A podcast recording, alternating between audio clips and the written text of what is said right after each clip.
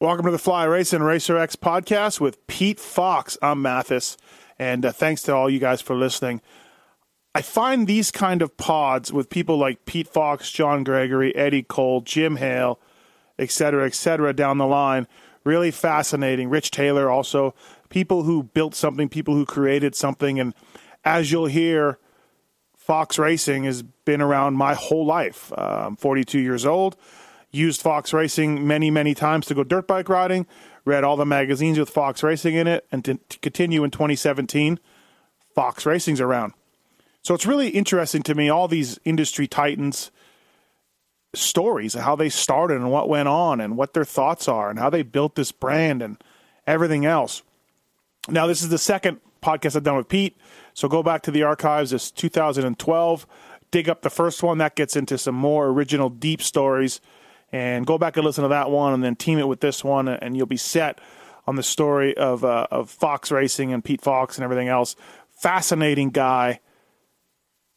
And what's really cool is no matter how big the company's grown, no matter how wealthy he's gotten from Fox Racing. His family, they are motocross fans first and simple. If you follow Pete on Instagram or Twitter, you can see that he loves it.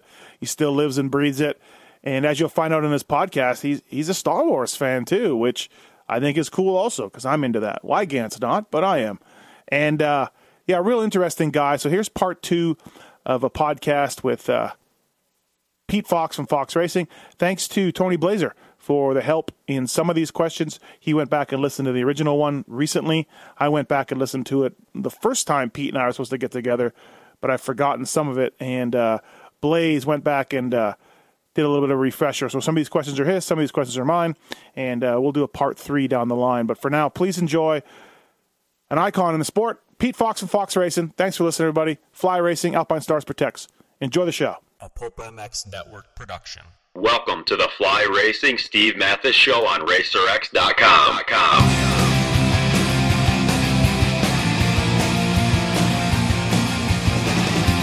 With your continued support of our sponsors, we have surpassed 1,000 podcasts delivered with over 7 million downloads. Click that Amazon banner on Pulp MX to help us out and donate via Patreon if it suits you. And as always, enrich your moto lifestyle by working with the sponsors who support us.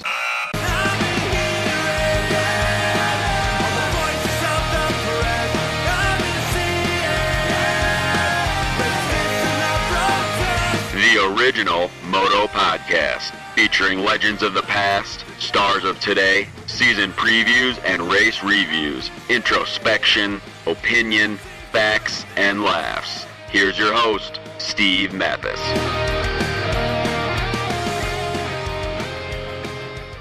Welcome, everybody, to the Fly Racing Racer X podcast presented by Alpinestars Protects. Thanks, everybody, for listening. Really appreciate it. Another great show lined up here. Uh, fantastic to have this man on. FlyRacing.com. Please check him out, whether it's gear, whether it's helmets, watercraft, mountain bike, anything that you need for that kind of business. FlyRacing.com has it. And speaking of apparel, uh, this man and his uh, comp- and his father and his brothers uh, built an incredible, uh, brilliant company that is still going strong today. And I'm happy to do a part two of this podcast. Fox Racing's Pete Fox. What's up, Pete? How are you? I'm very good. How are you? I'm good. Thank you for doing this. Yeah, we the first one was great, man. I still get people talking about how we, you know, how you gave the history of the company and all the great stories from RJ to Jeremy and everything else, and and and and so I'm thankful that uh, you you will do a part two. Yeah, really fun to do these, and uh, as I mentioned, my my dad recently listened to, to part one, and he got a, a big kick out of it, and, and uh, so it's kind of good, even good for our, our family to li- listen to, listen to each other talk, which is cool. Yeah, it's a great. And I always said it in the first podcast too. Uh, again, you and your family grew Fox into a multi-million dollar business, and surf and mountain bike and, and, and skate and everything else, and, and all the malls across you know America and everything else. But at the heart, Pete Fox and the family, you guys are moto people, and you never lost that. You know, I always always thought that was really cool. Yeah, first and foremost, always motocross. You know, um, if you the you know the history of the company, you know that that's you know that was my dad's passion um, from a young age, and he passed that passion on to my brothers and I, and you know we've been or involved in this sport and industry our essentially our whole lives, and uh, it's a big part of uh, for me. It's a big part of um, you know when I think about my own personal like, like identity and mm-hmm. friendships and um, you know just my time on this earth, uh, especially you know, with with some of the changes with the business and with my family's uh, associations with the business and things, uh, it's really you know made me think about it even more and probably definitely appreciate it more than I ever have and um, realize the, the huge impact that it's had on on me and my family. So very um, both grateful for um, for for what we've experienced and uh, and very proud of some of the things we we've done together. Yeah, as you should be. Now, still a part owner, still on the board at Fox, but not really hands on like you have been used to. And from people I've spoken to over the years, you know, whenever if you were back in the day when you were a kid, and again we covered this in the first podcast, back in the day when you're designing the zebra stripe pants or or or things for Jeremy, or whether you know that kind of business was taken away from you and you moved up in the company, um, you were always hands on in everything athlete signings, designs, marketing, everything else. But now you're hands off a little bit. So that could be either infuriating at times or maybe, mm-hmm. Pete, maybe it's. Um, re- relieving, uh, relaxing, and you, and you got off the the hundred mile per hour bullet train that maybe you were on. Uh, which is it? Yeah, uh, it's probably all of those things, uh, different at different times. You know, it's a pro- it's a, really a process, right? Um, with a, a, lot of emotion throughout. Um, so yeah, you know, going kind of looking at my personal timeline, you know, starting with uh, being just very hands-on creative um, at a very young age.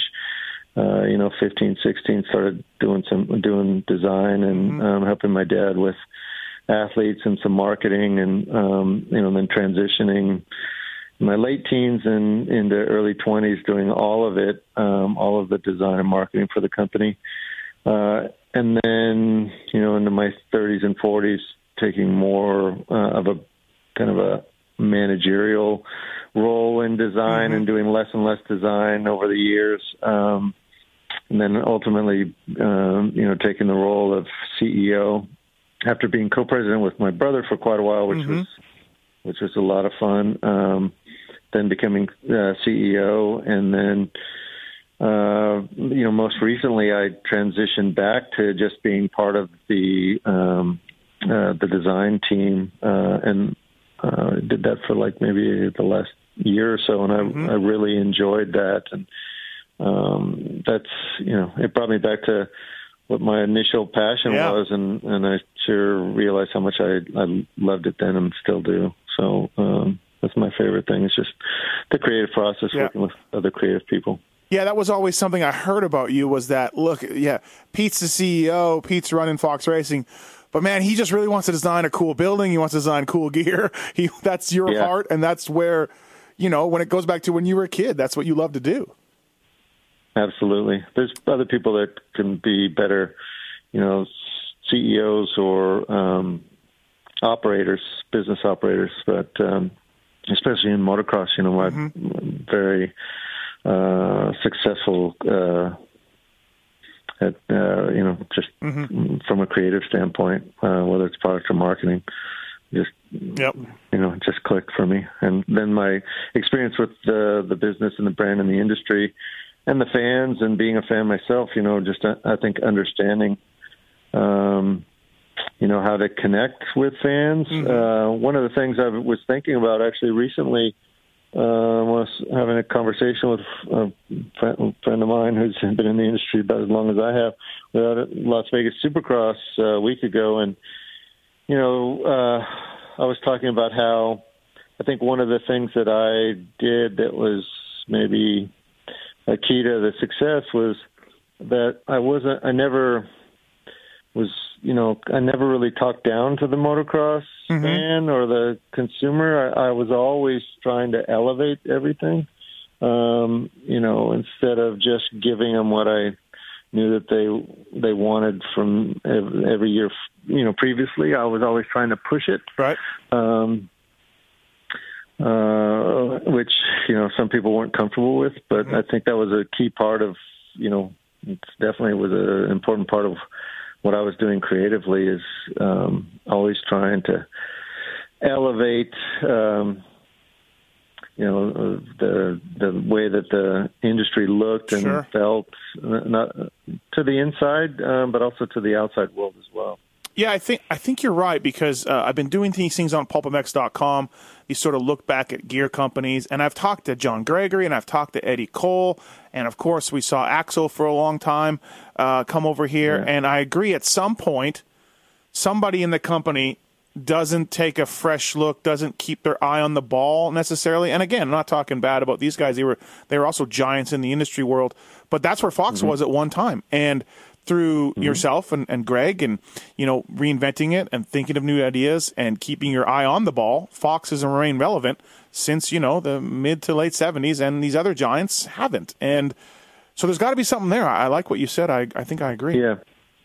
Yeah, every one of those brands that you mentioned, you know, J, especially JT and AXO, um, both of those other brands, you know, I was always a huge fan and admirer of. Uh, mm-hmm. They had their you know their um, time as leaders uh, kind of before Fox uh, when my brother and I were really young, and I would say both of those uh, probably had that same key ingredient that there were a few people at the the company that were visionary, and um, it can for sure be said about Axo, and same with JT that they they were doing something new and exciting. Um, that the sport hadn't seen before, mm-hmm. um, and they took risks. You know, um, so uh, especially you know Axo right before um, we really started to come on strong. Axo, I was uh, I was always in awe of, of uh, how much they were pushing it. Mm-hmm.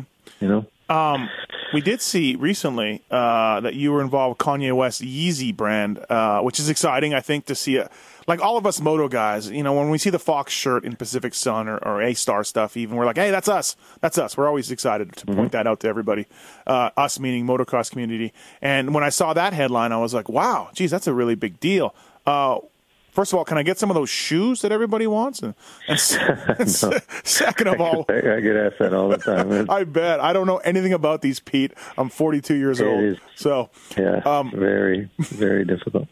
but uh, wow, how's that going? What happened with that, and, and working with Kanye and, and, and everything else? Yeah, so fantastic experience. Um, Kanye uh, reached out initially uh, to me because He's a fan of uh, the sport um, and definitely a big fan of the um, creative. Um, mm-hmm. He's an incredibly creative artist, um, and he's been a fan of you know the kind of the motocross design and aesthetic for for quite a while. Um, you know, early on uh, in talking with me, he was bringing up names like you know Ricky Carmichael is very familiar oh, with. Geez, yeah, yeah. Very cool. yeah, it was very cool. Right. Um, so he he just wanted to somehow um, you know work together from a creative standpoint, and uh, so we started um, just purely creative, and I got to know him over a number of months, and and then it, you know it ultimately transitioned where he said, "Hey, will you come and help me uh, with my business? Uh, I really need some help." Mm-hmm. Um, and we'd become uh, good friends at that point. Uh, and so I went and helped him, you know, establish a lot of the, you know, some fundamentals that he hadn't uh, had in place yet. Mm, and uh, and you know, one of the main things I'll say that, that uh, if anybody's interested is that I I think he is without a doubt the most creative uh, human being that I've ever um, met or been around. Wow. Um, and not only creative, but also very, very dedicated to creativity. Um, if that makes sense, like he he just loves and believes in art and the creative process um, and the purity of it, um, and he dedicates himself to it. Like you know, when I thought that I, that different times in my life that I was very dedicated and mm-hmm. creatively, and sure. um, you know that I pushed it, and people would tell me like, you know, you're too you're being too much of a design snob or you're being you know, too dedicated to to the creative process and we need to commercialize this a little bit more Yeah. and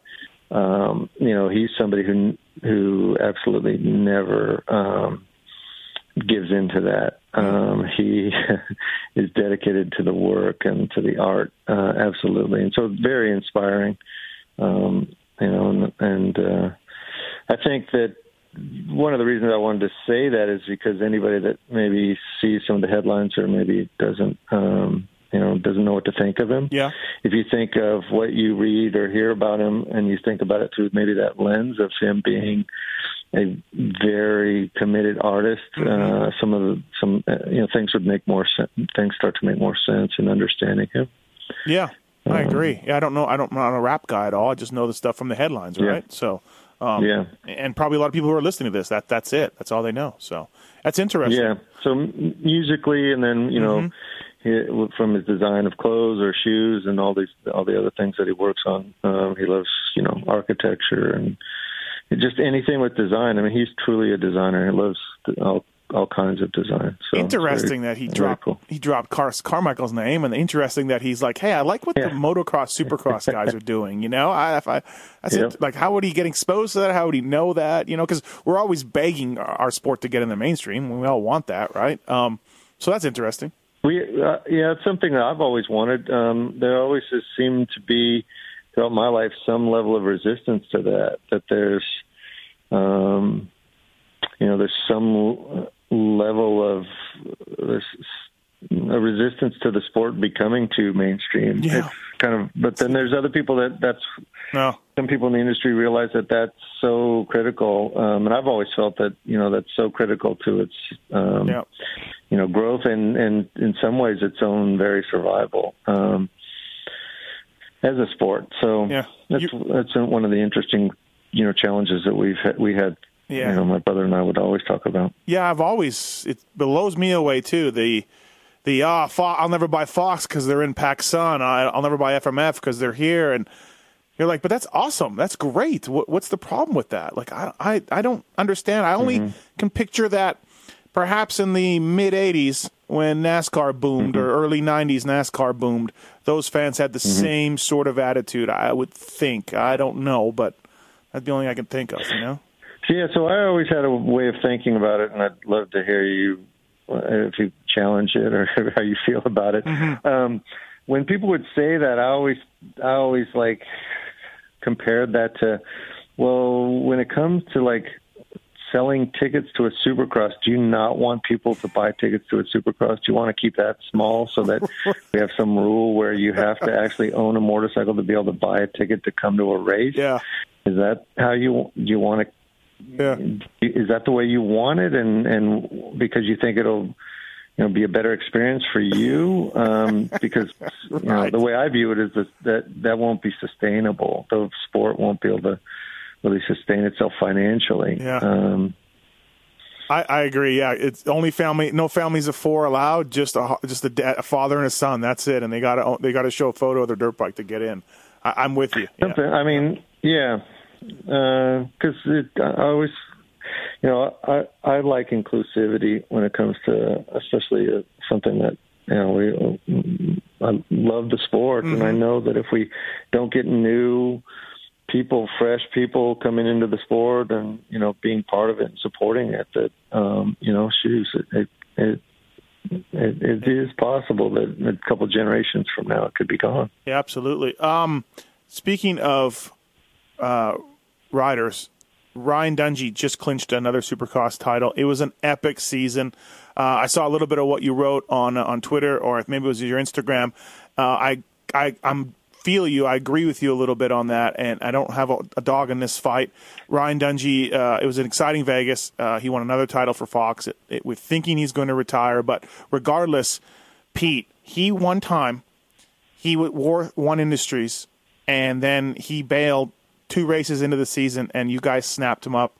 And it seems like like what a business decision by you guys at Fox by Ryan and his family to go with Fox. Like how different history could have been but uh and now you did that and now the guy's just you know just an icon just a legend. Yeah, the story of that, the behind the scenes on on that, you know, I think it's one of the great stories of greatest um, stories of of you know Fox's um, history with with athletes. But before we go into that story, Yeah. I wanted to hear what your thoughts were. I don't know which thing you were referring to. I, I wrote one thing on my Instagram about. Um, you know, I th- about Ryan. I think being very uh, underrated by fans. Um, I, I and was I think it's yeah, I was thinking of and I was saying uh, that that's because of his because he's so consistent that you kind of uh, you know I, as a fan when I was, you know as a pure fan I love riders that win or crash right Right. um, and it makes me want to be there you know I've always loved guys like that that's you know my first favorite rider was Bob Hannah Mm-hmm.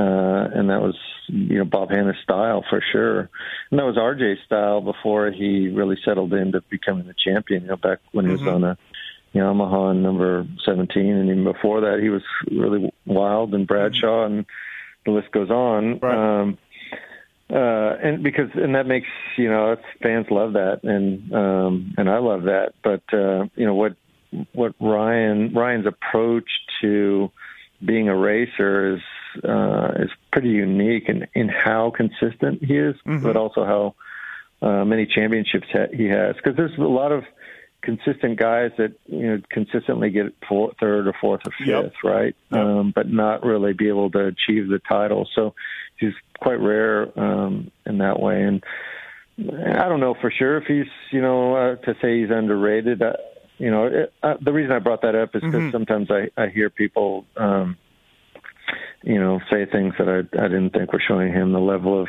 respect that he deserves for what you know four Supercross titles, four um, 450 outdoor titles. I mean, he's he's one of the statistically he's one of the greatest. You know. Absolutely.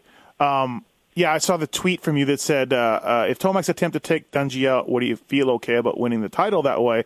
Wouldn't the AMA have penalized him? And I 100% agree. I think the, the AMA does step in there because eventually it gets a little wacky with just the repeated attempts. And they weren't dirty, they were just aggressive passing. Talk about Hannah, talk about Bradshaw. But eventually it's a little predatory where you're like, okay, you're trying to knock him down. And you did. And now, now we got to get involved. So I wasn't exactly sure on that strategy. I've taken a beating from some of my listeners, Pete, about that because they, they thought it was great, but I just don't know where exactly that was going to go. But it, it, thankfully, it was Yeah, so- exciting. Yeah, so I I put that tweet out there just because I wanted to have you know see what people said, and I thought it was an interesting topic. Um, not that I was trying to put across a specific point of view, but you know, and I t- it's funny. I had dinner with Carmichael a couple of nights ago. Um, and we were talking about the those main events and um, talking about the the difference between the two. You know, so on the 250s, you know, Osborne was coming through the pack, and when he made the the, the pass, uh, the, the, he was moving forward, Yes, right? yep. And you know, to me, it didn't look like he was intentionally trying to take anyone out. He was definitely trying to make an aggressive pass. He was, you know, who knows how tired he was and all those things. And so Carmichael and I definitely both agree that that is within the scope of, you know, aggressive racing. Um, and Carmichael brought up a good point too. He said, you know, you got to give, it's important for anybody judging, uh, especially like the AMA, to uh, give the riders a little more, um, uh, you know, leeway or scope when it's the championship race. You know, Right. um, and and so we both agree that that's that that was perfectly fine, even though you know that went against a Fox rider. Um, Yeah. And, I- and I'm uh, totally fine with that. Um, and that's the way it should be. I think the sport should be. Um, but in the 450s, you know, it's it's different because uh, the fact that um, no, the you know Eli wasn't trying to, you know, pass and move forward. He was. Yeah. It reminded me of the chicken days for sure, right? Yeah, It was just. exactly. I mean, how many times in the Kasovich do stuff like that? right. where it would just you know slow down and be deliberate, like pretty pretty deliberate in what he was doing. And so I just brought up, you know, I was just wondering, uh, just came into my mind, like, Mm-hmm. you know, how would you? I don't know Eli enough to know how he would feel, or anybody. How would any of us feel?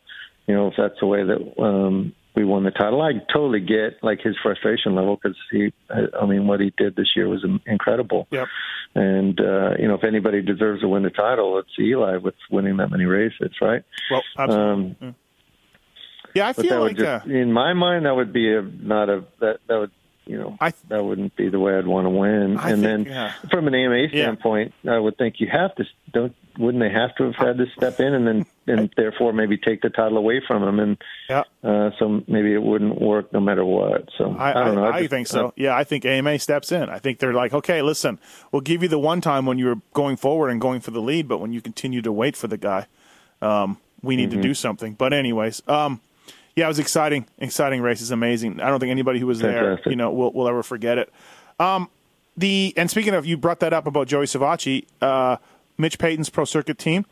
They start with AXO. Uh, they move into Thor, and then they were Thor forever. I think 17 years or something, or 14 years, whatever it was. Mm-hmm. And they switched to Fox, and you were one of the guys sort of leading that charge when you were there. Um, it's still Pete weird to see them in Fox, but it's a natural um, sort of progression for them. And you guys have done some cool stuff with them as well as a team. Um, it must be cool. Nice little feather to have uh, that Payton squad after all these years uh, of racing against them. Yeah, absolutely. So, yeah, Mitch's team, um, I mean, incredible um, history and legacy of success and championships. Um, and I have to say, it was the one team, the you know the one kind of entity mm-hmm. that I had uh, um, kind of resigned myself to thinking, okay, that's the one thing that I I always wanted, and we're just never going to get it. Yeah. Um, right. um, and then you know got very lucky, and and the the opportunity um, presented itself, and so I was very directly involved mm-hmm. in um, helping to put that deal together because I valued it so much, and um, so got to meet uh, Mitch uh, a few times at his office, and um, and we talked it through, and I'm very very uh, happy for uh, for that partnership. You know, mm-hmm. it's a great team. Uh, it's I think going to be great as long as uh, Mitch is around doing it, and uh, I, it feels very natural to me now. When I, you know, it's funny that you just said all that that time we weren't together because now Yeah. you know I go to Yeah. the races and I see the team. Well, of course, there's that. it feels natural, and I always go over and say hi to Mitch because you know I've always, I've known Mitch. You know, just because we didn't sponsor the team didn't mean that I wasn't friendly with Mitch. So um, it's, it feels good, and that's one of the cool things about the sport and the industry is uh, the, it's all you know so tight and close. Everybody knows each other. So Mm-hmm. Yeah, yeah. It was it was a, it was a that. nice get. So uh, Chad Reed switched obviously to Fox this year from Shift, but I think everybody who knows this should know that Shift is a Fox-owned company. It started with Jeff Emig, uh, 1997, right? 96, 97. I think 97, Yeah, yeah. 97. And for a long time, Shift, I felt uh, the Fro stuff was great, and then there was a few team deals with Geico in there, Factory Connection Honda, um, but really Chad Reed brought Shift back. I feel into you know a, a regular conversation for did you see that Shift stuff? Did you see that gear he wore? Chad tweeted about it, talked about it, very ac- active on Insta on social media as far as his colors and, and his designs, and it got to a point where in my group text, we were just like, "Yeah, Reed's gear, Reed's gear killed it again." Yep, once again. You see Chad's gear? Yep. Did you see Chad's? Like everyone was that that signing by Chad to get into shift and then sort of bringing it back. That was great. It was brilliant. Um, what talk about that move a little you. bit? Yeah, thank you. So I, I can't remember how much we covered of the history of uh, Shift in our last conversation, but I'll you know touch on it real quick. In that, Yeah. um, you know, Shift came about in '97 because my brother and I couldn't agree on the future of baggy pants. um, you know, he thought that baggy pants were going to change uh, the sport, and he and he believed that. Is the quote I always tell re- repeat to him is he said, you know, someday the Supercross champion will win. Um, winner will be wearing baggy pants. I said, that is never going to happen. Let's call him. Let's call him Um, and see if who's right. yeah. yeah, so that was Greg that, Right. that made that bold statement. So uh um and so so we decided to start shift so that we could um, you know, develop not only baggy uh, pants with a different brand, but also do some other explore some other things creatively that were happening with the sport, um, with the free free ride movement, and you know, it was kind of the beginning of the, the transition into the broader like X Games movement, and mm-hmm. you know, making moto even more of a lifestyle. So you know, I was uh, very, very focused on Shift for the first couple of years that, mm-hmm. with Fro. Um, you know, I um, brought him, I talked him into signing with Shift and, um, you know, worked on you know, very directly on a lot of the product uh, for the first couple of years because I had to kind of prove it to my brother that I could yeah, make yeah. that thing work after after the battle that we had. Um, but then, you know, right around, also right around that time, Fox was just really starting to take off um, uh, in a big way, not only within the sport, but you know a little bit broader as mm-hmm. well. Uh, you know, towards the end of the '90s. So uh, we were just we were very successful, and so um, we brought some somebody else in uh, to take over shift and run shift and. Uh, we had maybe two or three, uh, two or three different people like at the helm uh, mm-hmm. for a number of years, and then you know, it uh, just wasn't.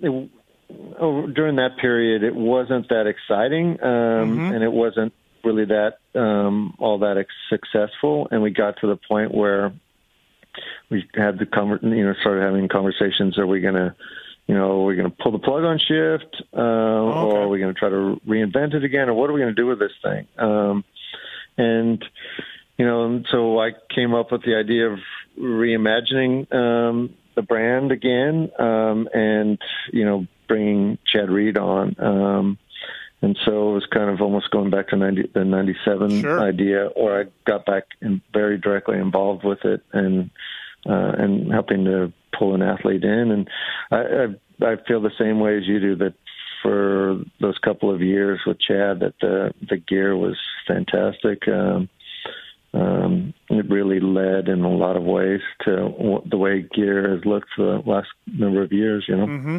yeah, it was great, and it seemed and like Chad's, a, yeah, Chad's an amazing guy. It seemed like almost we had a geez, it might have been third or fourth Chad Reed rebirth now in his career, and Shift's rebirth yeah. kind of came at the same time. Right, he won a couple of races. He was uh, leading the points for a while. It was just this, yep. this remarkable time.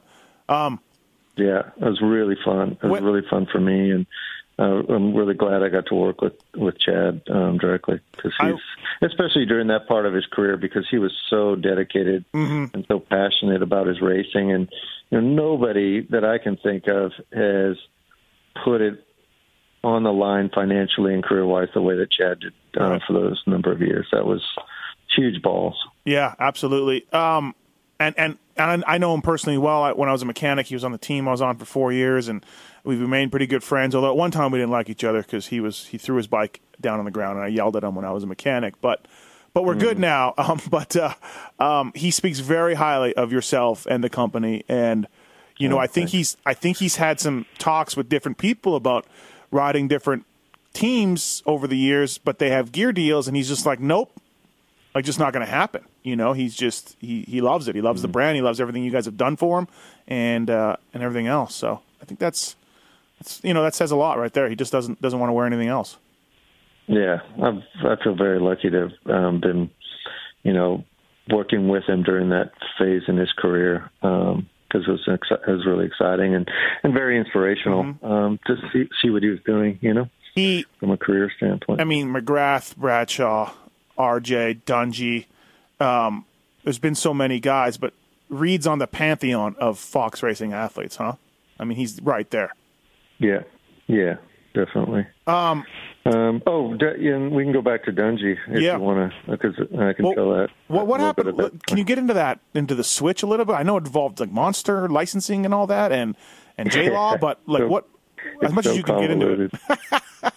yeah, so I think I can probably tell it now. So, sure, um, so I'm trying to think back to exactly what the heck was happening with all the different athletes at the at that time. I think we were in the that was the year that we were you know losing James Stewart, mm-hmm. right? So um, Carmichael had he, he had retired, and James was kind of the guy, but he was gonna.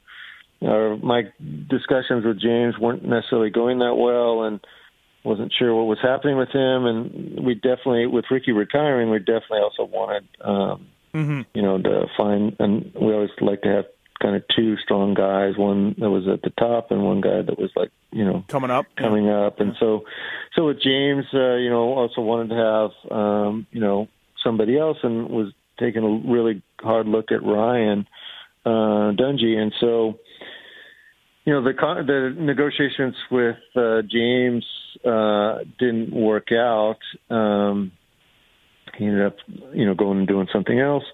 And you know what? So I was pushing very hard to sign Ryan, and in the end, Ryan wanted to go with um, one because you know he wanted to be uh, just part of what they had told him their program was going Right. to be. So, so we lost out on on on Ryan, and uh, you know we were looking at other guys, and and we took a look at J Law. Um, we said, you know, J Law, this uh, as you know, um, was incredibly exciting at that point. Um, uh, and also, you know, high risk athlete and with a lot going on, but also a lot of personality, uh, which was one of the formulas that, you know, we were always looking for Sure. and had been successful with is, you know, an athlete that was fast and had uh, a big personality. And that was definitely J Law at that point. Yes. So, um, uh, but I will say that no, uh, the signing of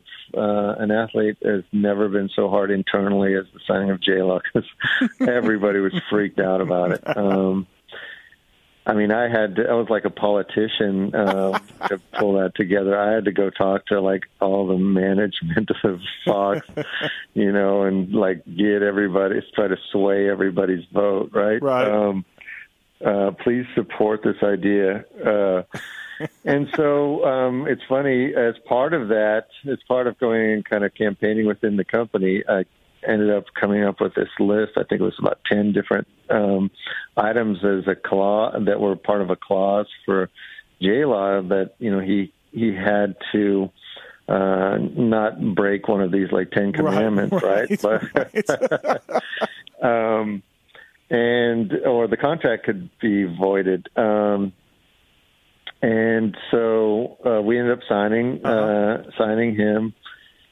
and part of that was you know he had the the mo- monster relationship and things, um, which wasn't really a big deal to us at the time, but Right. um, was a big deal to some of the other, some of our competitors because we weren't really hadn't done a, a monster license at that point. Um, and so, uh, so we had J Law, and let's see, he raced one race in Fox, right? Yep. He raced just the season opener, um, and you know, I will say that going into the season opener, we had our hands full with uh, with him. Yeah. Yeah.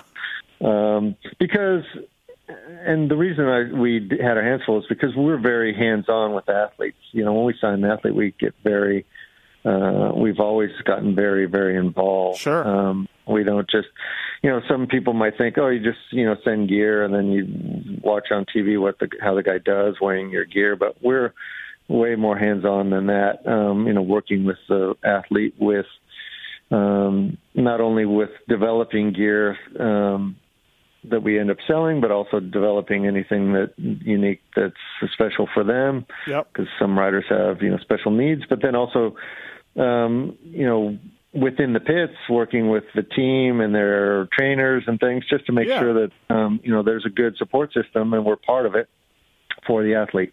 And I think any any one of our top guys that you ever ask about that, they will they'll absolutely say that, that that's a factor in, in the relationship between Fox and, and the athlete.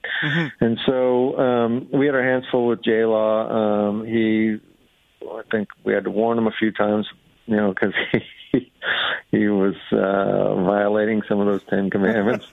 um, I will say at one point, uh, I think it's okay to say this now. At one point, we nobody could get hold of him for like a week. I mean, it was like bizarre. Like Yeah. you know, like hey, we need to talk to him. We've got some photo shoots scheduled, and it took like a week for anyone to even get hold of him. Yeah. Nobody knew where he was. His phone wasn't working. I mean, Supercross series is about to start. It's coming up, right? pretty pretty bizarre behavior.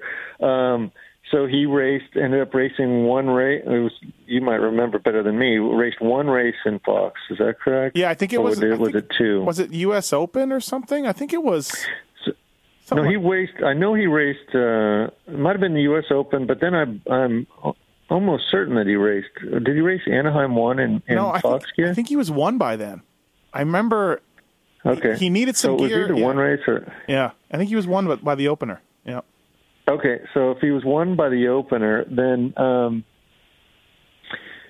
so you know the thing with transitioning for him switching to one Yeah. happened. I think you know a couple of days before the opener. Then. Yep. Um, because this all happened very very fast. Mm-hmm. So he went to the opener in one when he was supposed to be. Or know, he might have, or he might have raced the opener in Fox, but we're not exactly sure. I'm trying to find some Google some photos, but I can't find anything. But yeah, Yeah, yeah, that's interesting. You might be right now that you say that. Um, it was either one race or no races, and he switched to one um, because you know we ended up you know pulling the contract Yeah. because of the, all the violations that he had. Um, and you know we it's one of those things. We we did it be, we had those in there because we wanted him to be successful. And hey if you're not going to these are basic things that any you know any athlete is going to be okay be perfectly fine Yes. with these um if they're going to be successful. Um and so he just violated too many and we said you know what? This isn't going to work. Um and so his uh, manager um, moved him over to One Industries, which happens to be the company that Brian Dungey had just signed uh, with, right? And Yep. those Brian and Jason J Law at the time were uh, inc- like you know fierce rivals Right. who didn't like each other at all um, on or off the track, and. So after J Law showed up at Anaheim in One Industries, the same gear that Ryan was wearing, um, uh, I think it was that very. It was either Monday or it, it might have even been like.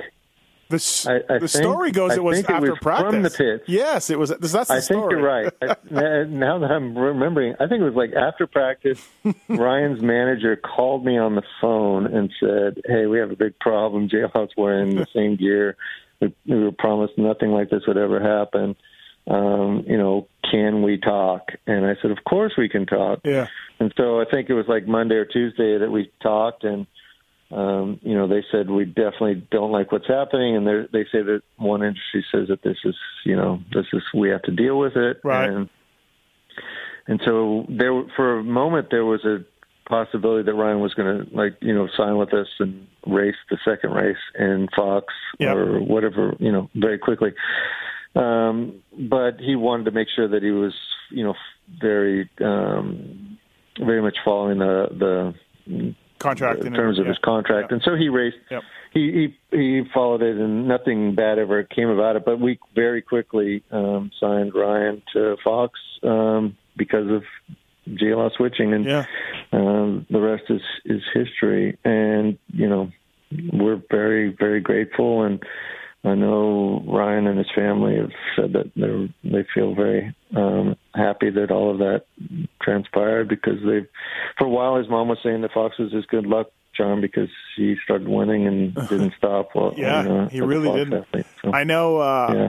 I know it's a sort of a like a, it's a story in the pits with you know competing gear brands about like. We could have got Dungey too, and you know we we we should have stepped up when he when he was unhappy with one, and Fox does it again. You know what I mean? They do it again. They take Yeah. another superstar. You know. Yeah, the reason I think that that worked the way it did is because you know I had put so much time, Mm-hmm. uh, and me and the and the rest of the guys on the you know team, um, Beaker and everybody else that, Yeah. that's at the company. We put in so much time trying to get him initially. Mm-hmm. Um, you know, before he may, uh, ultimately decided to go with uh, one, we really, um, you know, we did everything in our power to get him, and I thought we were going to get him because we had always been successful. Uh, you know, when we put our our hearts and, and minds to it, um, we always were able to get our, get the guy that we wanted. Um, and so I think it's because of all that work that when it was time for him to make a really quick decision, that um, you know, I think that we were his the clear choice, and um, Yeah. you know, I, at least that's the way I like to think about it. No, it's fantastic. It's worked out incredible. Um, The I'm a huge Star Wars fan. I love all the movies, um, and the Fox tie-in with Star Wars. You had a hand in that also. Uh, talk about that a little bit, how it came about, and and and the design and everything else.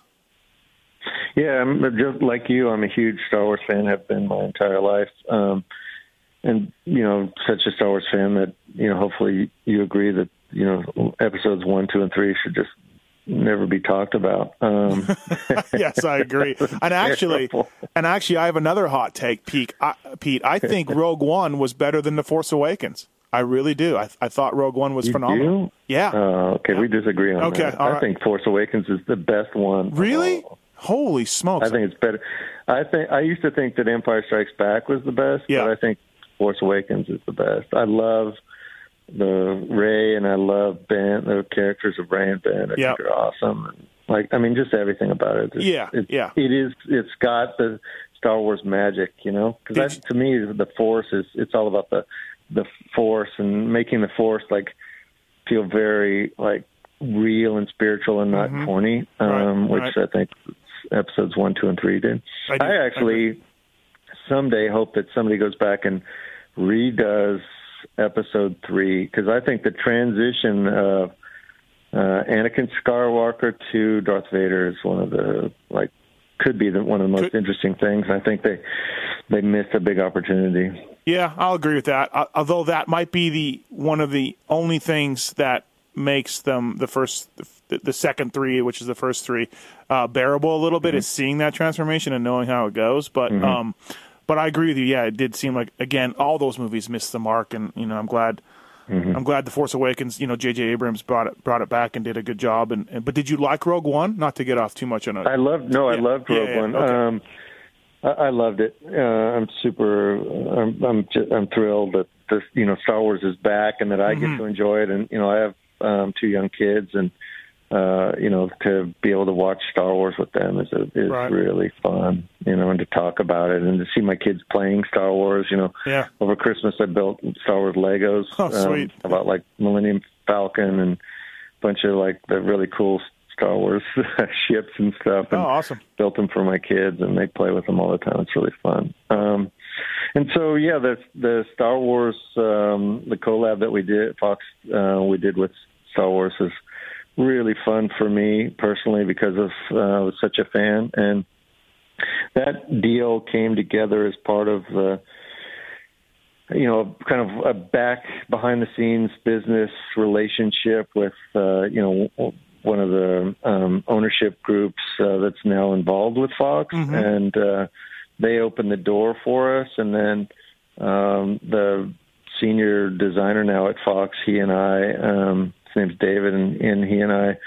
you know, got very personally involved in um, uh, working with the uh, Lucas people and the Disney people um, and finding out all of the rules and uh, finding the scope of what we could and couldn't do. And um, it was, you know, it was very fun and thrilling for me, especially because this was this all happened, you know.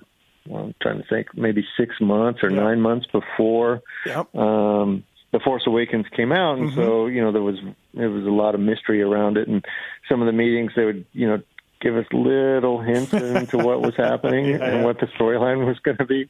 Um, but it was all very fun, and got you know got to go to Lucasfilm's uh, offices up in um, San Francisco and uh, to the Disney office up in L.A. and see those, which was you know super Yeah. exciting for me as a as a you know as a fan and also as a creative person to see that stuff. It's- Yeah, you're like trying great. to you're, you're like trying to keep it all in and act like totally professional, right? And try to act like yeah, totally- oh, I wanted to take pictures of everything, but they, they don't let you. Hey, thanks everybody for listening to the Fly Racing Steve Matthes podcast on Racer X. I want to talk to you a little bit about Race Tech. The folks at Race Tech have been uh, on board with us for a long time, and use the code PulpMX17 when you're checking out to save money. Get your suspension done, please. Come on, give your bike some love. All right, if, if you're looking to get the most out of your bike suspension, get Race Tech's proven lineup of suspension components and services done at the headquarters in Corona, California, or at your local Race Tech service center. And check out the helpful guides on racetech.com and pick up a do-it-yourself gold valve kit. It's a revalve in a box. Things have been around a long time. Also, too, Racetech doing engines now, valve jobs, porting, honing, decking, and more. Whether you're looking for a rebuild or a high performance upgrade, Racetech's engine services department, experience, staff, and state of the art equipment have you covered. I can vouch for that. I've seen it myself. Give Racetech a call and mention Pulp MX for a special discount. Please check them out. Thanks to the guys at Racetech.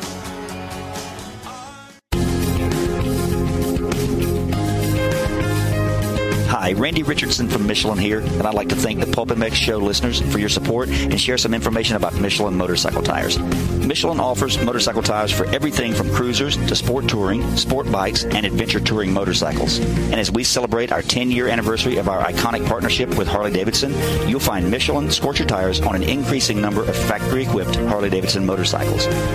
New for 2017, Michelin introduces the new benchmark for sport bike tires, the Michelin Power RS, featuring many of Michelin's patented technologies, all of which contribute to the incomparable grip, handling, and flickability of the Michelin Power RS. I just want to hear the motocross stuff.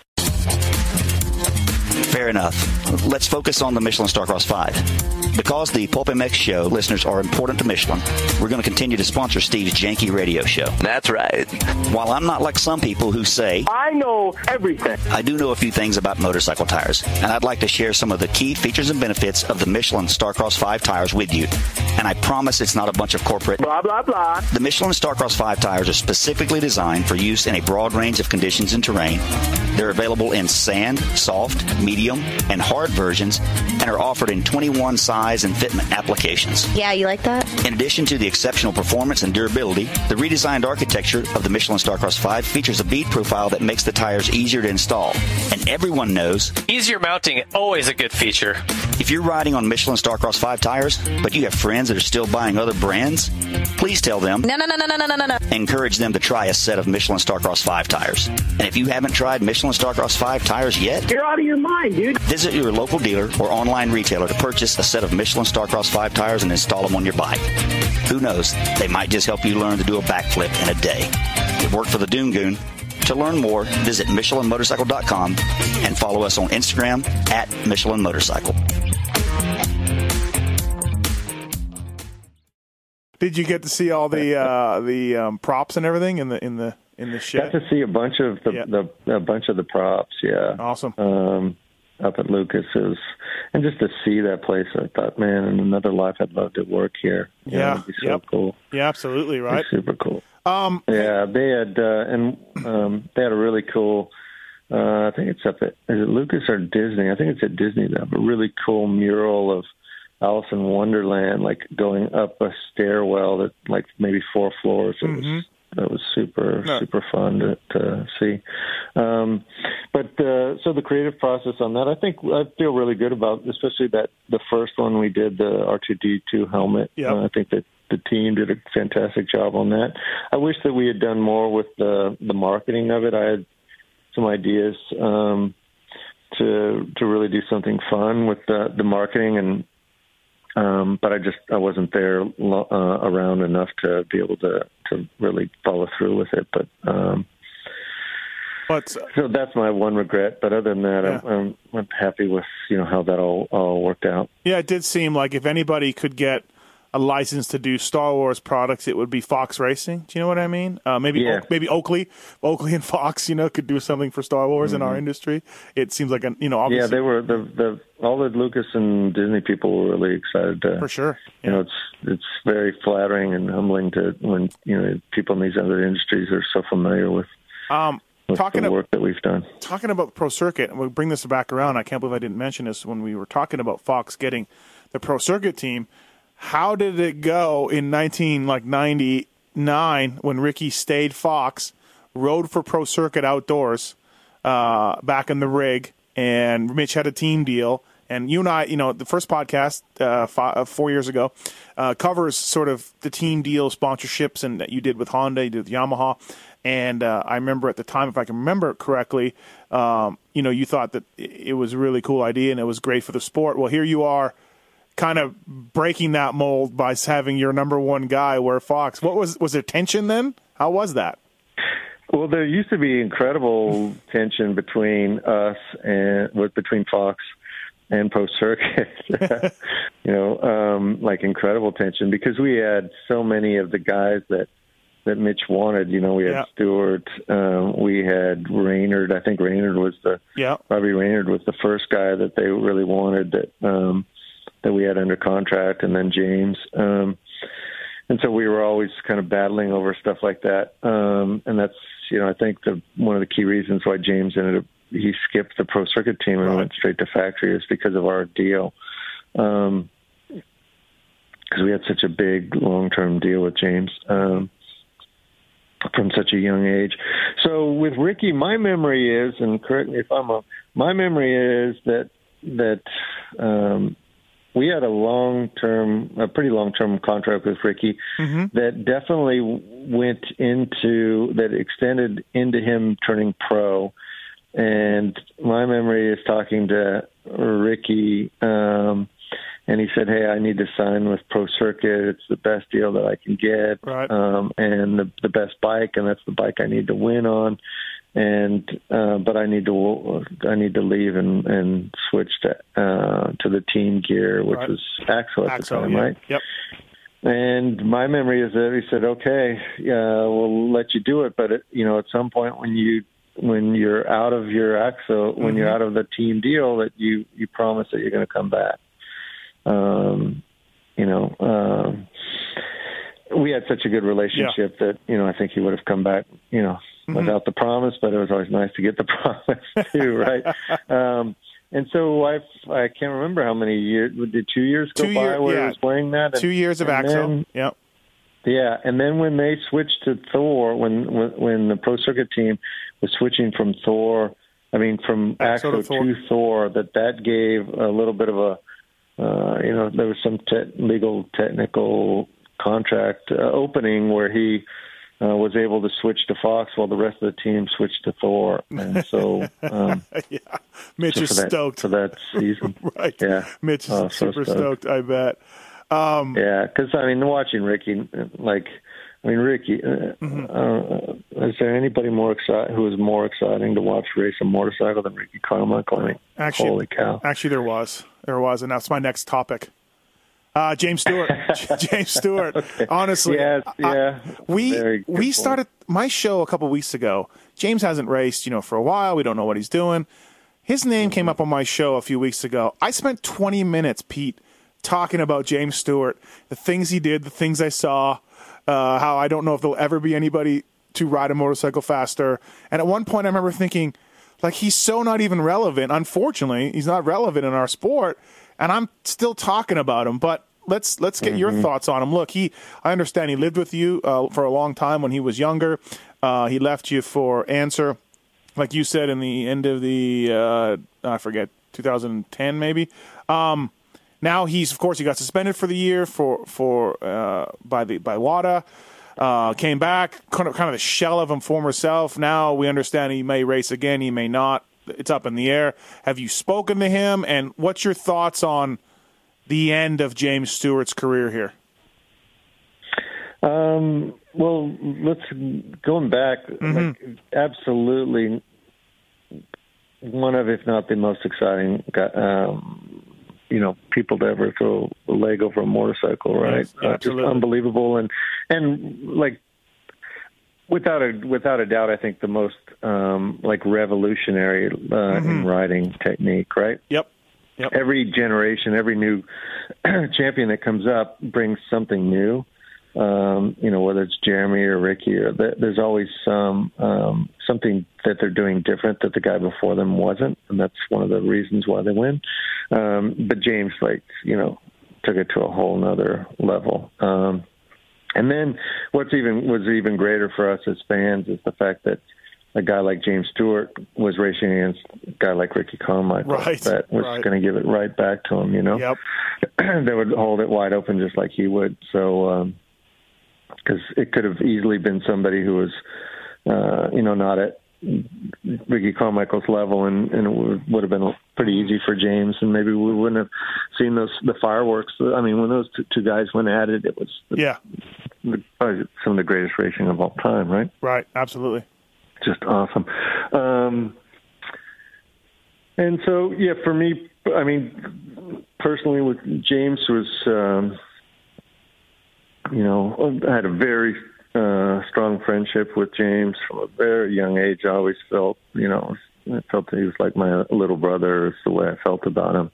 Um, uh, you know, very involved um, personally uh, with a lot of things that were happening with his life um, back in those early days, and so, you know, more than more than a lot that, Yeah. that um, you know, the him not being a Fox guy really was was hard for me and for a lot of other people to to you know come to Yeah. terms with. Um, but uh, I mean, was it ultimately when, he, when when James walked away? Was it ultimately about money? Was there something else? Because I I got to think that was it. At some point, you just said I mean, we, we can't do this or something. I don't know. yeah, I mean, uh, from my perspective, my understanding is that it was Yeah. it was money Right. that it was about money. okay, yeah, because I can't imagine any other reason. You you guys have been supporting him. You and him were such friends. And look, whatever it, it's business. You, you know that better than most people out there about you know the way business works. But um, yeah, okay, so yeah, just money and whatever that happens.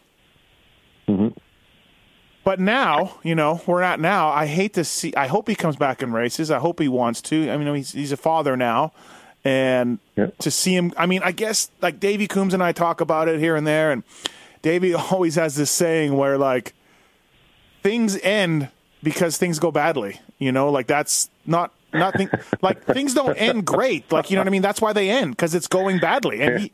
And not everybody's Ricky Carmichael, who literally won just about every race outdoors. I think he did. Oh my God, I hate that quote from Davey. It's so It's totally harsh, but it's so true. But it's so God, true, right? it.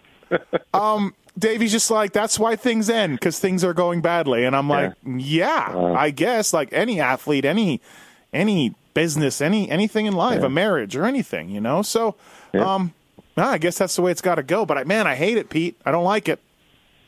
No, like the the end of you know the parent end or the, the you know the last few years of his career. It's uh, you know it's as a fan of the sport and a fan of him. It's uh, it's definitely not what we would all hope, right? Um, Nope. For somebody with his talent to have it kind of go that way, it's uh, it's really you know sad. I think Yeah, you know. yeah, I agree. I I agree. I hope he comes out ready to race, and we see a little bit glimpses here and there. But um, you know, whatever. I mean, we'll always have the memories. I mean, I you know? I just hope that he's happy. Sure. Um, you know, I haven't spoken to him in a while. Yeah. I'm trying to think when I talked to him last. I, I saw his dad. I talked to his dad for a while in uh, Vegas Okay. you know, a week ago. Um, it was always great to see him. I I remember seeing his mom and his wife um, sometime last year at a race. Um, you know, I see Malcolm from time to time whenever Right. I can, whenever, whenever I happen to see him in the pits or something, and you know the friendship is always there. Um, haven't seen James in in a while. and I can't even remember now exactly when, but uh, you know when I think about him, I just I hope that he's happy, and um, I do hope I get to see him and just as a person at some point and Yeah. talk about life again. Absolutely. Um, but uh, you know, I'm very happy for him. He's you know married with a, with a child, and I know how you know having children is the greatest thing in the world, and and I'm sure that uh, you know it's had a big effect on him, and um, and he's got, he's got to be you know from the things I hear, he's he's thrilled with being a, a parent, and uh, he's dedicated to it, and you know. As a fan of the sport, I, God, I'd love to be watching him race. But on the other hand, you know, I, I, I'm hoping for him. I'm, hoping for success for him, you know, in the rest of his life. So Um, okay, you tough. you've had a hand in, or you designed directly some of the coolest shit we've ever seen in the sport. Uh, um, from the Roost Two chest protector to the zebra pants to the Thinker ads to the to the to the uh, uh, Stewart stuff to I mean you name it. Okay, so now having said all that, Pete, what's something that another company did over the years that you said, man, I wish I would have designed that. Or man, that looks good. Is there anything that comes to mind? Oh, uh, oh, there's a lot of things that come to mind. Oh, okay. Because it was, uh, and the reason it comes to mind is because I'm, you know, I would imagine other designers feel the same, but um, hopefully about some things that I did. But you know, uh, that stuff always excited and inspired me, and and I was, you know, as a designer a creative person, I was also pretty competitive, and I always wanted Sure. to, you know, when I saw somebody do something cool, I'm like, shit, I need to do, I need to make something at least that cool. You know, Right. we need to be cool. We need to do something exciting. So, you know, from a creative stand, from a marketing standpoint, at least, uh, you know, um, I, I would think, uh, thinking back on it, um, there's been, and I don't, I've never really thought this through. Um, It's a great question. I'm glad you brought it up because when it comes to product design, there have been a lot of examples of great things that have happened in the sport. When it comes to marketing, um, especially you know when you think historically, marketing was almost always print. You Yeah. would you would think of print advertising and uh, or videos, right? And um, from a marketing standpoint, I don't think that there's been as much. Um, I think it's been somewhat disappointing. Um, marketing, I always felt like I. And that was always one area I thought, man, I can no, I can This is yeah. smoke everybody. Like, I can this smoke is a- everybody from a marketing standpoint.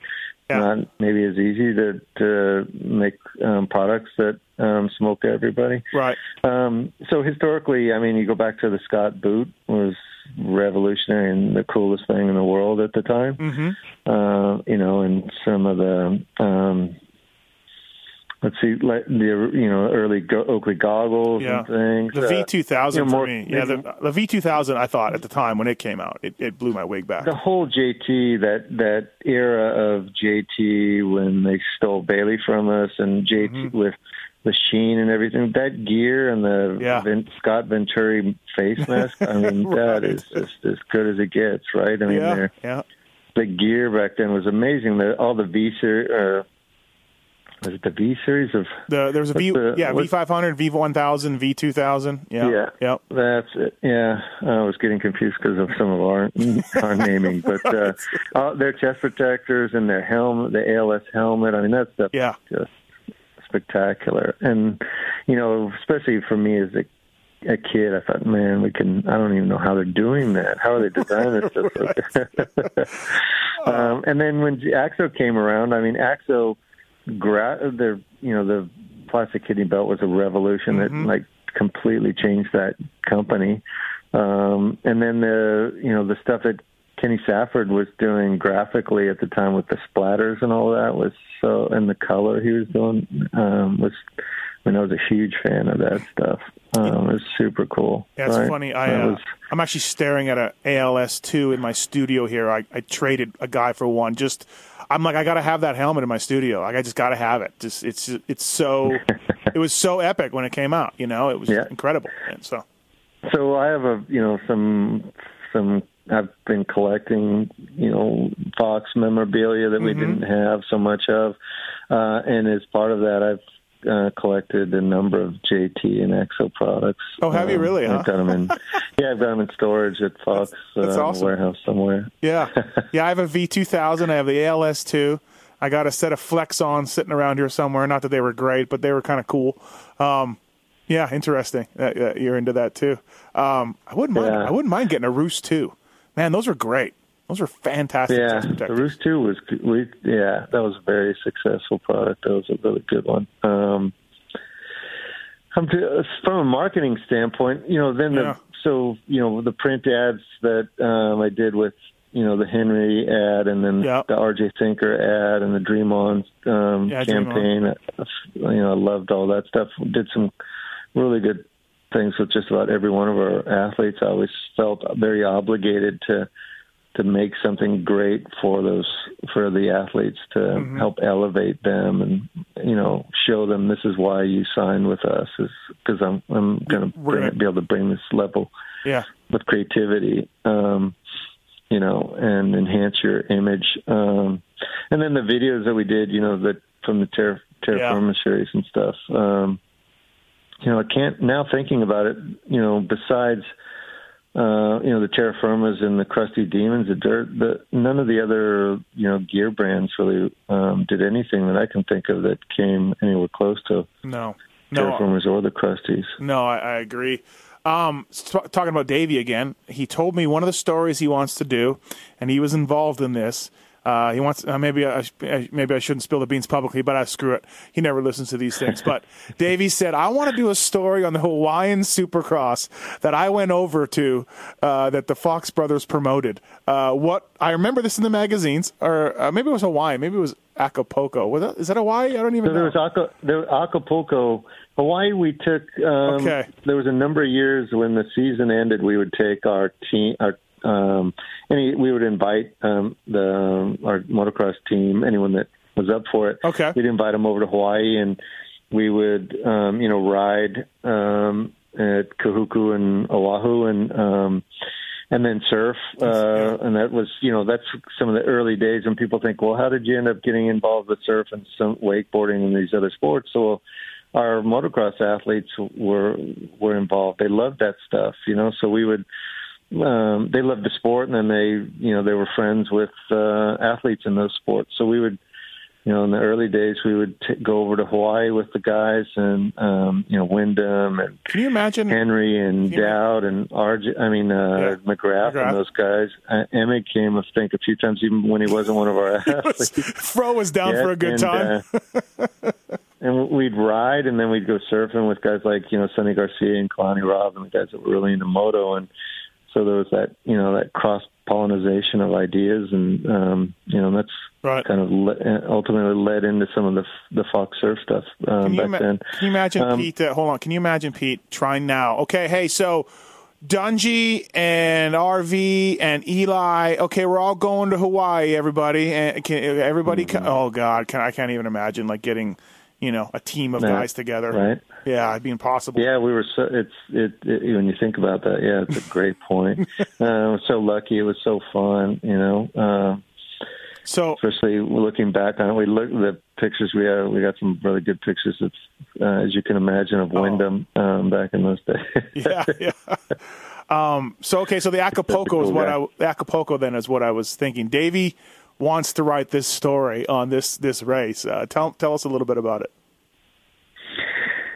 Yeah, uh, to really do the story, we, there's a number of people to talk to to get all the memories. Um, I can't quite even remember what year it was, but so our distributor at the time, our, uh, the Fox distributor in Mexico, um, his name was Tommy Rios. He's been involved his, in the sport for quite a while. Um, since then, his son races a lot. Uh, you might know him. Uh, races at Loretta's, I know, and um, uh, you know, Tommy went on to be an executive at Oakley and uh, then an executive at Under Armour, and you know, has, Yeah. has had a successful career. And and so he was kind of crazy, like we were back then. Like, hey, here's an idea. Let's like make something cool happen. You know, um, there was a lot of that back then. You know, here's Yeah. an idea. Let's just go Let's do for it, right. Um, not really sure what's going to happen, but it seems like it'll be fun.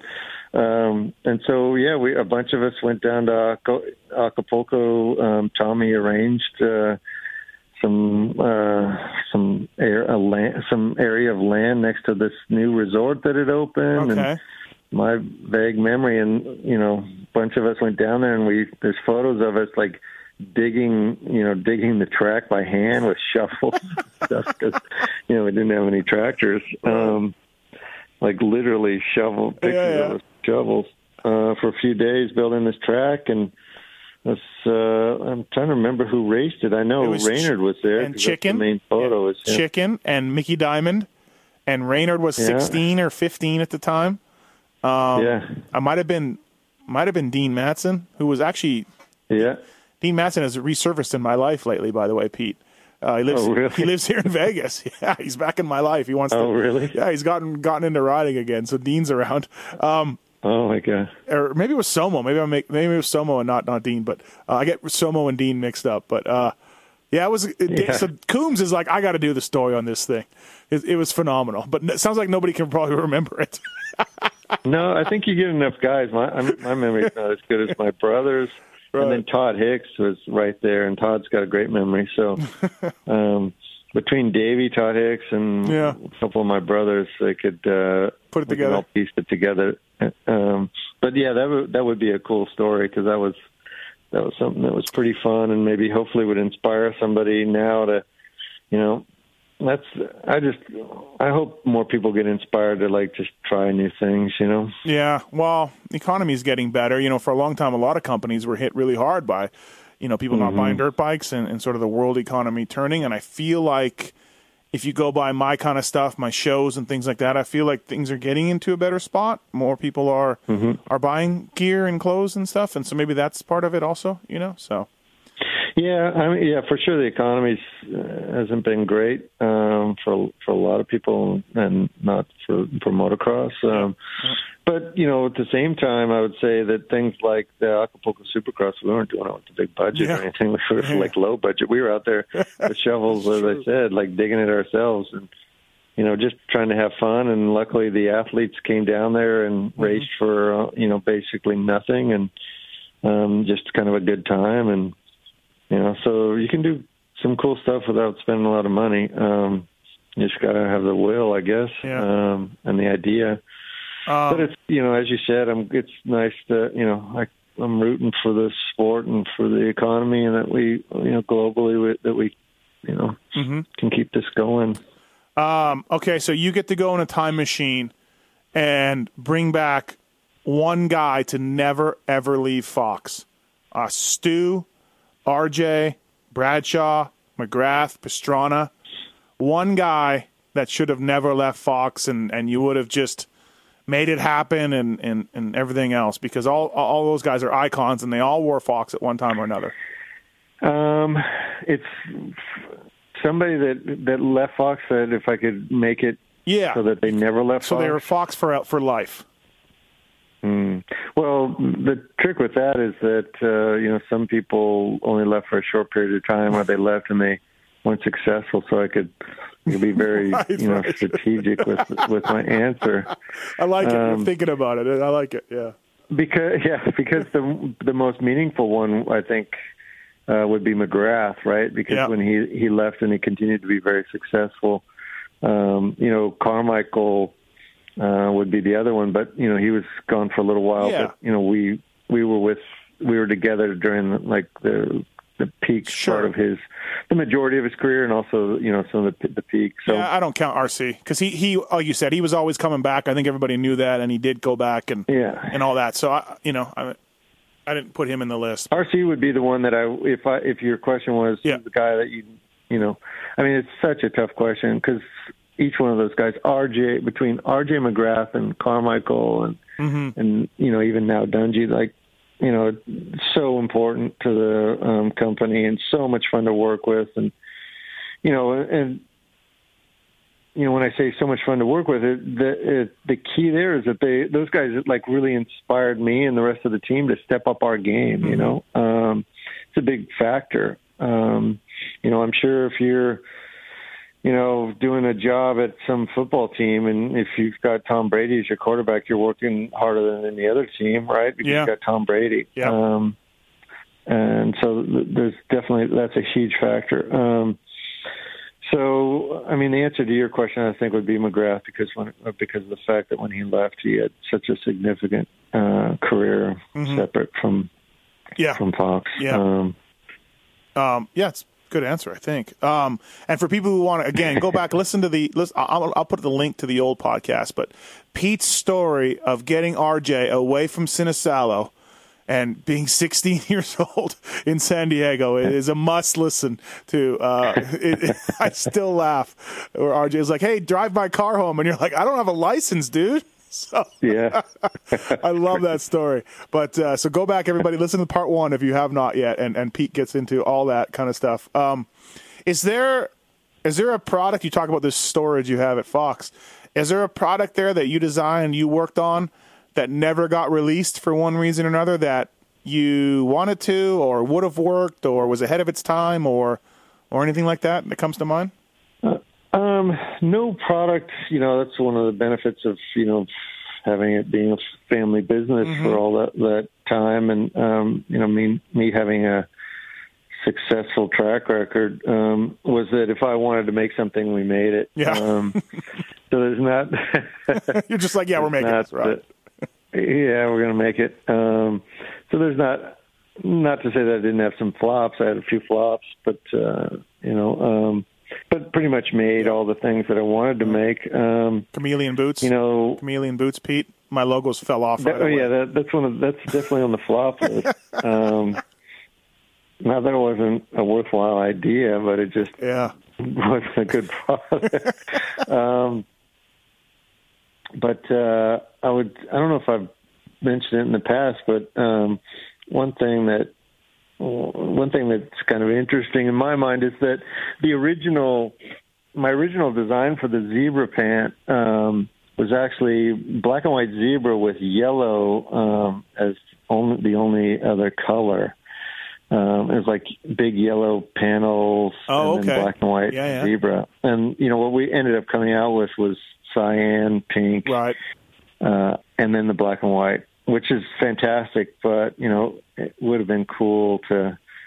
When I think about one design that I did that Yeah. never saw the light of day. It was that it was that color combination, and um, That was- we have we have the jersey Oh, you do. uh, Oh. in yeah we have the jersey um, that was made the sample of the jersey with the yellow, but there's the sample of the pant. I don't know where it is. You gotta Um, put that up I- on your I'd love to see that. Put it, put the jersey up on your Instagram. We got to see that.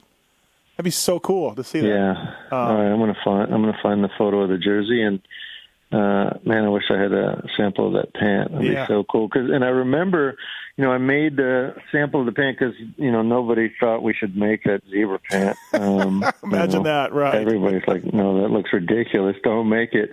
And you know, again, I had to like, you know, I had to, you know, go out and campaign within the company to make some of these things sometimes, and because nobody wanted to make that zebra pant, so I took it. I re- still remember I took the zebra pant to Mammoth Mountain um, because RJ was racing there, Yeah. and I remember showing it to RJ and one of the Simo brothers from No Fear Uh-huh. uh, or Life's the Beach back then Right. and uh saying what do you think of this and and RJ said oh that's cool I'll def- I'll wear that and then you know then I went home and I told my dad my brother hey RJ says he'll wear it so we have to make it It's that like like that was your marketing research. Hey, I took it to RJ. yeah We did a we did a huge market study on it. I took it to RJ at Mammoth.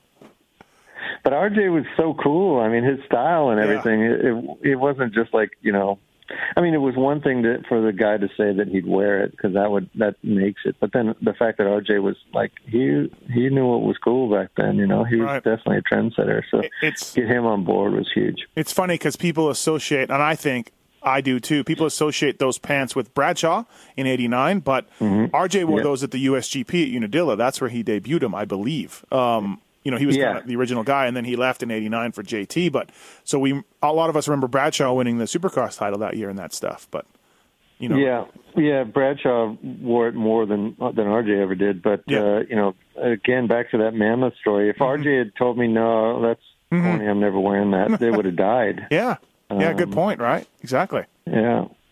'Cause then I would have gone, oh shoot, I'll never get Ricky to wear. Who's going I want to do with this idea? right, right.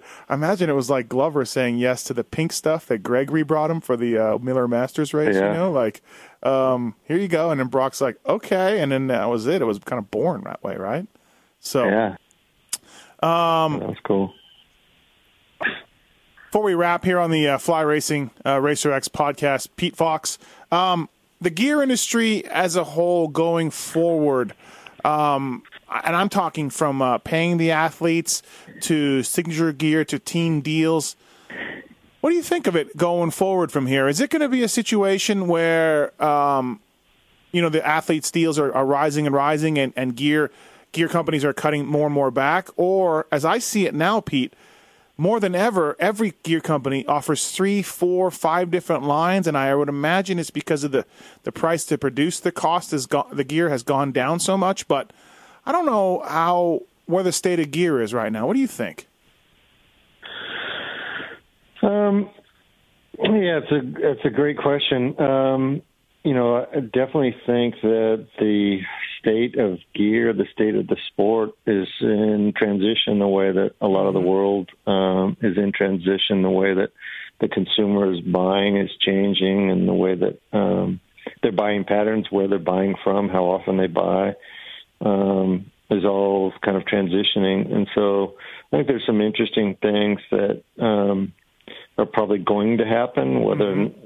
People lead them to happening or they just continue to slowly evolve. Um, you know, somebody takes a bold step and says, "I'm going to go for it." Um, Right.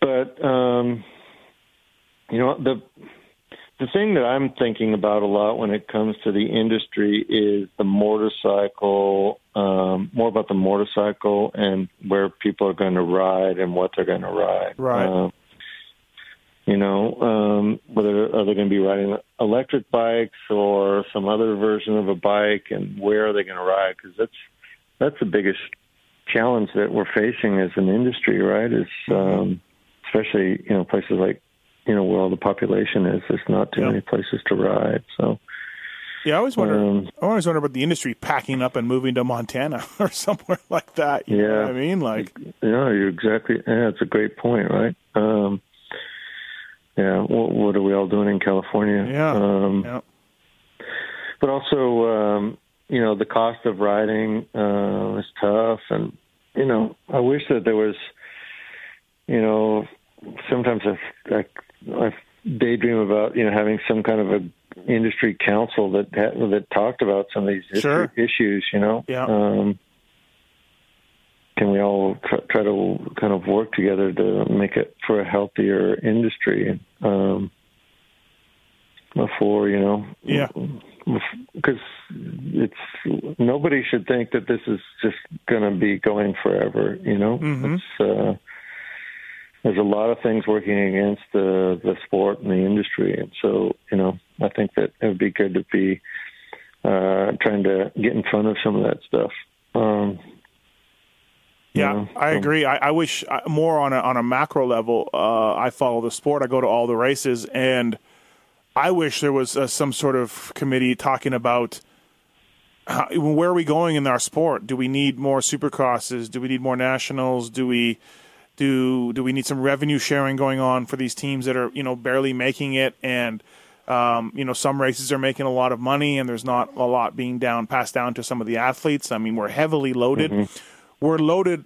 We're front loaded where five six guys are making ninety percent of the money and they should make most of the money because they're the winners. They're the best at riding their dirt bike uh, week to week. But we're only as healthy as a full gate. You know what I mean? So things, Yep. things that I talk about on my shows, I'm just like, can, does anybody look around and be like, wait a minute, like, you know, we can't afford to pay the winners, you know, three, four, five, six million dollars a year uh, because we're just going to end up with six or seven guys on the gate. Now, granted, they again they they're the best at riding their dirt bikes; they should win, but we got to be healthier as as a sport as a whole. Yeah, and it's a great point. I totally agree. Um, you know, and also, you know, you, you got to have a full gate. But if you also think about what the the gate of um, riders represents, and then, you know, you think about the guys that are trying to get on that gate. Those are a lot of those guys are actually con- are consumers. You know, Mhm. they're actually Sure. spending money. Uh, and spending a lot of money, and and so we not only need them for the show of you know watching uh, a, you know an exciting uh, race, but also we need them uh, as consumers spending money um, supporting the sport and the industry. So you know uh, it would be great if there was some kind of a maybe maybe this podcast will help spark it. You know um, some some committee that's bringing all of these different factors together, whether it's the promoters and the motorcycle brands and the apparel brands, all the key players, and like, hey, hey, what are some ways that we can really simply work together to just try to make this whole thing a little bit healthier? Um, you know, because right now everyone's, I think, probably working in silo, their own silo too much. Right. Um, Yep, and, I agree. You know, Um, when it doesn't seem like it would take much last question. at least start yeah, talking. get going. Yeah, start talking about it. It helps. It helps. It'll help me out. It'll help Fox Racing. It'll help Fly Racing. Everybody. You know, we all a rising tide lifts all ships, right? So let's let's get talking. Um, um, I, I'm always on Beaks. So you guys release Fox released some limited edition uh, retro gear a few years ago, and remember the Henry Yogi stuff, like at High Point in '95 or something. Um, Mm, and- yeah, it would have been 94. 94. For the anniversary, yeah. Sure. And then James wore some zebra stripe stuff, and I'm always telling Beaks, and apparently it all sells out. It all sells out super quick. There's a and there was a 40th gear uh, that Dungey wore a couple times, and I'm always telling Beaks like, "What are you guys doing? Sell that."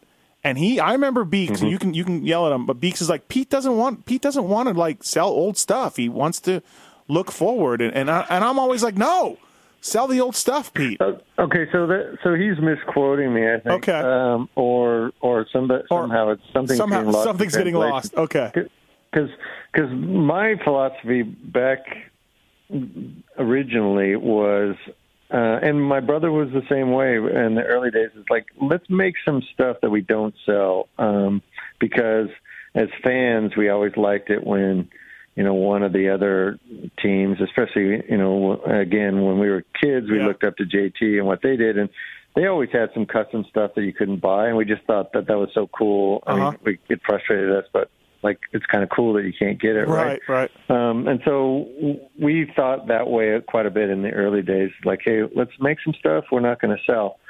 But now um, it's transition, and and uh, over the last I don't know how many years, ten years or something, just about everything we ever made, um, we sold. Um, now I've noticed that you know some things are getting made that don't get sold, but Mm-hmm. you know that I so for me personally, I I completely switched. I went from let's make things that we don't sell um, to we should everything should be available um, for sale. Um, so if something, if you see something now that isn't available for sale, it's not. Um, don't blame it on me. No, no, I'm talking about. I'm, I'm, I'm saying like the limited edition stuff. It was for sale. Okay, the '94 stuff wasn't for sale, but uh, Ryan Dungey wore some. Uh, Ryan Dungey Kenny wore some. Um, some almost retro '84 ish stuff. Uh, it had red Yeah. sleeves with the you know fox the fox head in the center. Um, you Yeah, did sell it. You sold it in limited edition in limited quantities, and and according to Beaks, it's sold out. And I say, Yeah. sell that stuff 24 seven. Watch it fly off the shelf. That's what I say. Okay, so yeah, I think you and I are going to disagree on that. So I think some of that stuff, it's just you know, you, it's just so much like more special. I want, I always Okay. wanted it to be special, and so like you know, Ah, Pete, what do you what do you know about are- marketing, Pete? What do you know about marketing and all that kind of stuff? Come on, no, all right, I get it. I I just I love as it. a fan, or you know, as a fan, you, sometimes you don't want to think, oh, you know, well, that, you know, it's yeah, you you would train people like so. Eventually, they go, oh, it's not special. It's, I saw that stuff That's still sitting true. on the shelf somewhere. You know? Yeah, no, that's true. I get it. I just love it. I love it whenever you guys come out with it. You know, I just think it's so Well, then just make sure you get it, uh, your order in. exactly right. I'll do that. Nice work. Uh, Fox Racing's Pete Fox. Thank you for the trip down memory lane, man. I love it. Um, again, people listen back to the part one. I'll put a link in. A lot of other great stories in there as well. Uh, we got to do a part three somewhere down the line, Pete, because I got a whole bunch more questions and. Um, and, and, things that you have accomplished and your company has accomplished over the years are phenomenal and true, truly icons in our industry. So, uh, thank you for taking the time to do this. I really appreciate it. And um, yeah, thanks again, man. Well, thank you very much. These are always really fun to do, and um, let's do the next one soon. Let not let's not wait four years like this last one. That was Hey, too long. it wasn't on me. I was emailing every now and then. You're right. No, I'll take 100 percent of the blame on that for sure. Uh, Too much going on. but- Yeah, hey, you're a busy guy. I get it. Um, fantastic. Thank you for your time, Pete. All right. Thank you.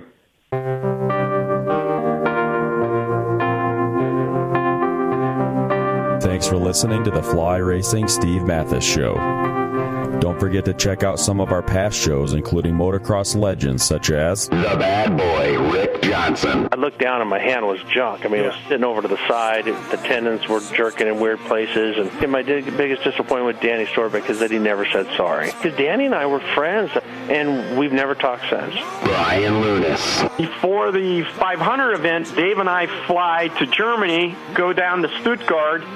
There's this little shop out the back of the Mahle factory.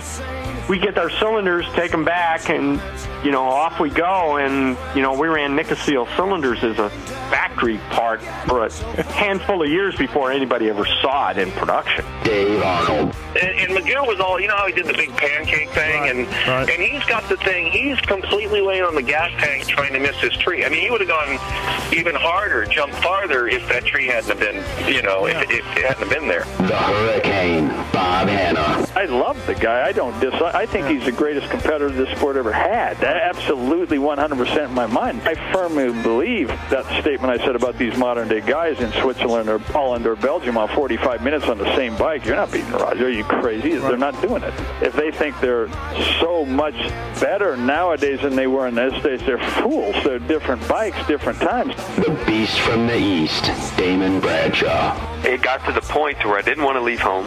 And once I got to the race, I wasn't into it. If I wasn't going to give 100%, I'm not going to take their money. The working class hero, Doug Henry. It was definitely an emotional moment for me, just thinking to myself, that's it, you know, and it's, it's amazing the stuff that goes through your head in a short amount of time of the things that, you know, that I was going to miss. The Dogger, Ron Lechien. Until you really open your ears and you want to listen to what they're saying, it's like beating a dead horse, you know. And I know from personal experience, did anybody ever sit me down? Of course they did. Everybody did. Pro Circuits, Mitch Payton. There's two ways to make the money. One is you can sign for money, or two, you can earn the money. I'm a high believer in earning the money. I think they ride better when they earn the money. Seven-time Jeremy McGrath. I was so mad, like so disappointed and so frustrated that I pulled fifth and I left. Every point counts. I could kick myself to this day for not just riding around in tenth. Been no problem. My my ego got in the way, you know. The O Show, Johnny O'Mara. Stuff that you could you sit there, if you didn't even want to ride it, you just wanted to just look at it all day. I mean, I got a chance to test all that. I like that era I was in. I really do. Search Pulp MX in the iTunes store to enjoy these and over 800 great motocross podcasts.